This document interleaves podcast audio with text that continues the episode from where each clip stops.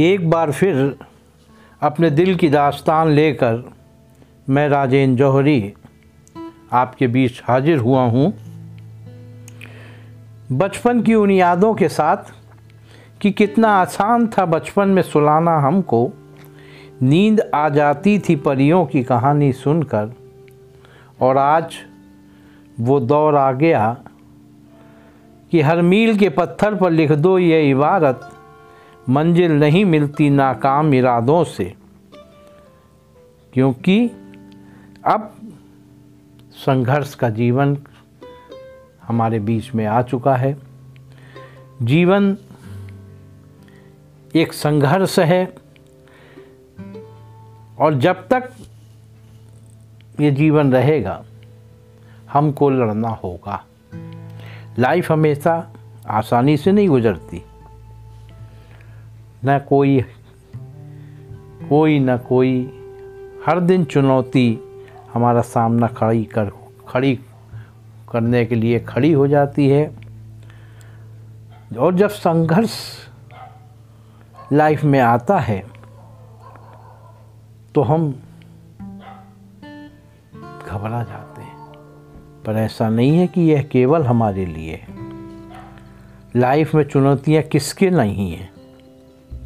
ऐसा कोई है जिसको चुनौतियों का सामना न करना पड़े?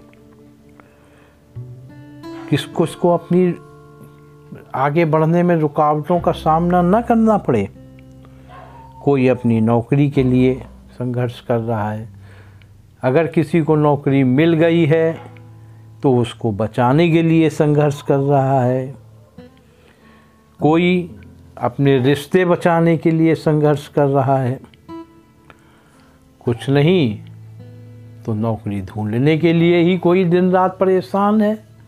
जब भी उससे पूछो, कहो, भाई, कैसे हो? क्या भाई?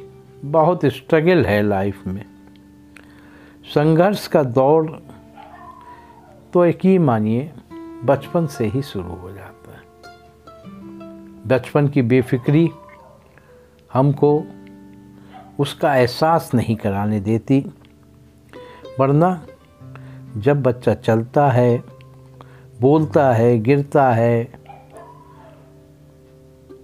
चोट खाता है, बड़ा होता है, ये सब संघर्ष ही का तो दौर है। पढ़ाई के लिए संघर्ष कहीं करना पड़ता है उसे।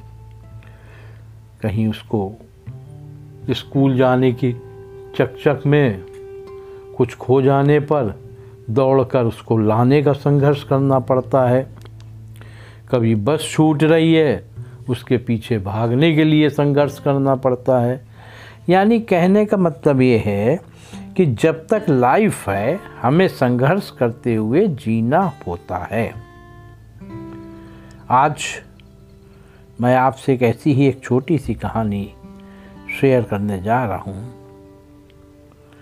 जो शायद आपके सोचने के तरीके को थोड़ा बदले। कहानी का शीर्षक है, जीवन संघर्ष। एक बेटी ने अपने पिता से कहा, पिता, मैं बहुत परेशान हो चुकी हूँ। मेरी लाइफ, परेशानियों, बाधाओं, कठिनाइयों से भरी है। एक प्रॉब्लम आती है तो दूसरी चली आ रही है। मैं जब तक उस पहली प्रॉब्लम से निपट नहीं पाती, तब तक कोई और प्रॉब्लम क्रिएट हो जाती है। मैं समझ नहीं पाती, मैं बहुत दुखी होती हूँ कि क्या करूँ। मेरे सामने कोई रास्ता नज़र नहीं आता। और ये प्रॉब्लम है कि रुकने का नाम ही नहीं लेती। कहीं हस्बैंड से चिक चिक कहीं बच्चे की फ़ीस कहीं बच्चे की प्रोग्रेस और कुछ नहीं तो बाबा दादी का ही टेंशन अपनी बेटी के इस तरह से बात करने पर पिता सोचने में पड़ गया। सोचता रहा। बेटी से बोला, क्या तुम मेरे साथ किचन में चल सकती हो। बेटी मायूस हो गई। सोचने लगी, मैंने पिता को अपनी प्रॉब्लम बताई है और ये मुझसे किचन में चलने को कह रहे हैं। पर रूखे मन से उसने पिता से बोली, ठीक है, चलती हूँ पापा। बेटी और उसके पिता किचन में गए। उसके पिता ने किचन में जाकर तीन पतीले लिए और उनमें बराबर बराबर पानी भर दिया। तीनों पतीलों को उसने गैस के चूल्हे पर रख दिया। एक पतीले में पिता ने कुछ आलू डाले। दूसरे पतीले में कुछ अंडे डाले। और तीसरे पतीले में पिता ने कॉफ़ी बीन्स डाल दी। और तीनों पतीलों को एक ही टेम्परेचर पर उबलने के लिए रख दिया और किनारे हाथ पक मोड़कर उनको देखने लगा। बेटी भी चुपचाप खड़ी रही, वो भी उन्हीं को देख रही थी। न पिता कुछ बोल रहा था, न बेटी कुछ बोल रही थी। बस पतीलों को देखते जा रहे थे। करीब पंद्रह मिनट बाद जब वो चीज़ें काफ़ी उबल गईं तो उन्होंने तीनों को के चूल्हों को बंद कर दिया। आलू वाले पतीले से आलू बाहर निकाले, अंडे वाले पतीले से अंडों को निकाला। और चूँकि कॉफ़ी के बीन्स उबल चुके थे, इसलिए उसने, पिता ने काफ़ी को एक बॉल में किया। पिता ने बेटी से पूछा, तुमने देखा क्या था? बेटी बोली, आलू अंडे और कॉफ़ी। क्या हुआ? बॉइल्ड हो गए? यानी उबल गए? पिता ने कहा हाँ और ये तीनों चीज़ें उबल गई। अब ये आलू को देखकर बताओ कि पहले वाले आलू और इस आलू में क्या अंतर है?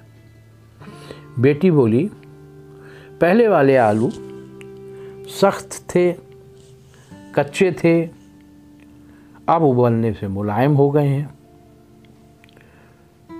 अब पिता ने अंडों से छिलके निकालने को कहा। बेटी ने ऐसा ही किया। पिता ने पूछा, अब पहले वह वाले अंडों में और इन अंडों में क्या अंतर है? बेटी बोली, पहले अंडे ऊपर से सख्त थे, पर अंदर लिक्विड था, तरल था इसके। और अब अंडे उबलने के बाद ऊपर से भी सख्त हो गए हैं और अंदर से भी सख्त हो गए हैं।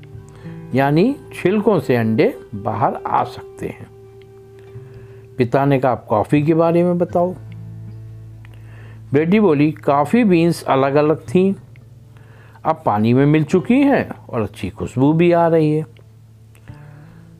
पिता बेटी को एक कुर्सी पर बैठा देता है और खुद उसके कंधे पर हाथ रखकर खड़ा हो जाता है। और कहता है कि ये तीनों चीज़ों को एक समान पानी में, एक ही तापमान पर, एक समय, एक ही टाइम देकर उबाला गया। लेकिन तीनों के परिणाम रिज़ल्ट तीनों के अलग अलग हमारी लाइफ भी ऐसी ही है, बेटी। हर किसी की लाइफ में प्रॉब्लम आती हैं।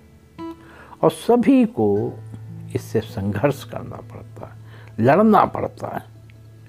ये हमारे ऊपर निर्भर करता है कि हम किसको किस तरह से देखें। जब संघर्ष का समय आता है, तब किसी के लिए एक समस्या थोड़ी बड़ी होती है। वहीं किसी दूसरे के लिए वही समस्या अवसर बन करके आ जाती है। ये सब आपकी सोच पर निर्भर करता है।